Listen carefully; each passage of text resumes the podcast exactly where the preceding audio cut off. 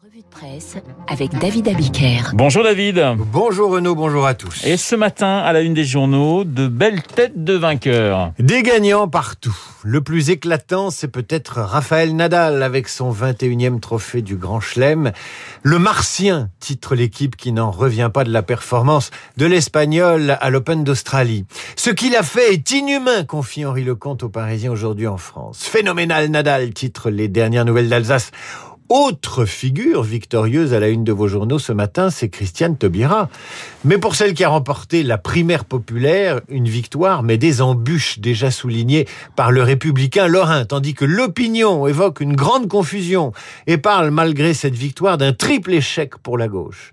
Pour le Parisien aujourd'hui en France, c'est Hidalgo qui est sous pression. Libération essaie d'y croire. La victoire de Taubira, est-ce le début d'un élan? Ou une candidature de plus. Des vainqueurs, vous en trouverez encore dans les pages internationales de vos journaux. En Italie, Sergio Mattarella a été réélu à la présidence de la République samedi, après huit tours de scrutin. Voilà qui renforce Mario Draghi à son poste de président du Conseil, explique Le Figaro. Voilà qui soulage le monde économique, analyse les échos. Vainqueur également le Premier ministre portugais Antonio Costa, qui remporte les législatives au Portugal, indique le monde. Une victoire d'autant plus remarquable que le vainqueur a fait mentir les sondages qui prévoyaient une course très serrée. Il n'en a rien été.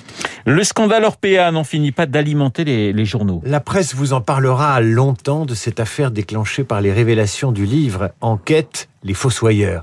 Le site du Monde vous annonçait hier que le groupe avait limogé son directeur général et nommé un nouveau PDG. Le Parisien aujourd'hui en France indique ce matin que l'avocate parisienne Sarah Saldman a été saisie ces derniers mois de plusieurs dossiers contre Orpea pour maltraitance. Éparpillés sur le territoire jusqu'à présent, les victimes pourraient lancer une action collective et certaines se sont confiées aux Parisiens aujourd'hui en France. Parmi ces plaignants, certains expliquent au journal euh, ce qu'ont subi euh, leurs proches, comme Sophie Meyer, 57 ans, dont la mère a été placée dans un établissement Orpea en 2018 avant d'être hospitalisée pour deux jambes cassées. Après plus d'un mois à l'hôpital, le médecin a refusé de la renvoyer chez Orpea pour suspicion de maltraitance. Annabelle S. raconte aussi une histoire similaire.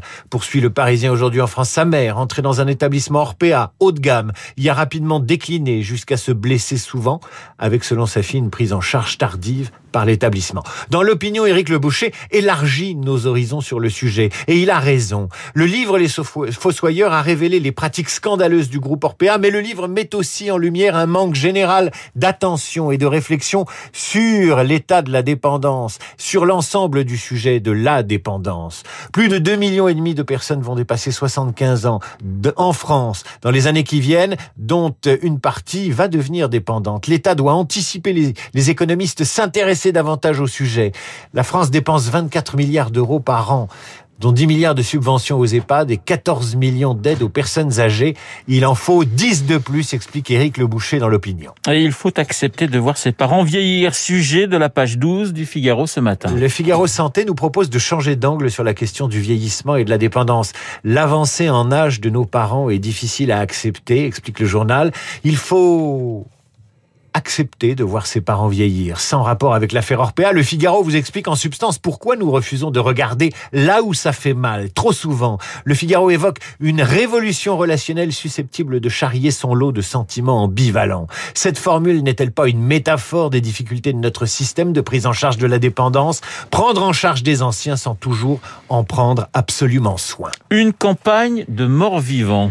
Ce sont les mots du Benjamin et porte-parole du gouvernement Gabriel Attal hier dans le journal du dimanche. Alors que les extrêmes droites se déchirent, que la gauche ne sort ni unie ni renforcée de sa primaire populaire et que Valérie Pécresse piaf d'avoir un débat avec Emmanuel Macron selon le Figaro ce matin, Gabriel Attal donc évoquait hier une campagne de morts-vivants. Curieusement, ça n'a pas fait réagir les morts-vivants en question. Je veux parler des, candidats à l'élection présidentielle que le porte-parole du gouvernement a ouvertement insulté. Ça prouve que l'actualité politique du week-end les a bien occupés il faut lire ce matin dans vos journaux le psychodrame qui se joue en ce moment sur les transfuges du FN, du RN, le soutien naturel de Jean-Marie Le Pen à sa fille. Soutien naturel, qu'est-ce que ça veut dire? Ils sont totalement tordus, il faudrait que Freud s'y mette. Soutien naturel de Jean-Marie Le Pen à sa fille, ça ressemble à une tragédie grecque. Je vous conseille également la lecture de l'enquête de Libération sur l'extension de ce qu'on appelle le phénomène du chemsex, la prise de drogue en soirée pour faciliter la, la drogue et les rapports sexuels. Attention, danger. Et inversement, cette enquête du Figaro sur le retour des drogues psychédéliques, elle pourrait faire du bien. Le LSD pourrait être bon pour la santé. En tout cas, plus que le gaz hilarant qui fait les, ravages ces derniers temps euh, dans les cours de récréation, enfin pas dans les cours de récréation, mais chez les jeunes, explique le journal. Mais si un jour on m'avait dit que le Figaro ferait, avec le concours de chercheurs et de médecins chevronnés, un éloge du LSD et des champignons hallucinogènes, je ne l'aurais pas cru. C'est pourtant le cas aujourd'hui. La médecine s'intéresse à nouveau à ces drogues pour lutter contre l'anxiété, la dépression, la dépendance à l'alcool. Vous apprendrez que ce que les spécialistes appellent les psychédéliques permettent au cerveau de fonctionner de manière plus flexible et d'explorer de nouvelles manières de se sentir au monde. Et le docteur Michael Julin de rappeler que jusque dans les années 60, la recherche médicale française s'intéressait aux drogues comme le LSD. Mais en 1966, dans Le Monde, c'est vous dire, un médecin publie une tribune qui va mettre un terme aux recherches en la matière. Elle y présente cette doctoresse le LSD comme un poison de l'esprit. L'auteur écrit également que cette drogue est responsable d'une vague de folie collective qui emporte la jeunesse. On verra le résultat en mai 68. En réalité, c'est d'une façon mai 68 qui a freiné la recherche sur ces drogues. Elle reviennent à la mode, notamment dans les milieux de la science. Une fois de plus, c'est la faute de mai 68. Et vous n'étiez pas né, en 68 Je suis né un an plus tard. En 68, j'étais un tétard. Oh, vous étiez un petit tétard. Magnifique, David Abecker, qui a bien grandi depuis la revue de presse avec David, comme tous les jours sur l'antenne de Radio Classique. Dans un instant, eh bien, Esprit Libre avec Luc Ferry.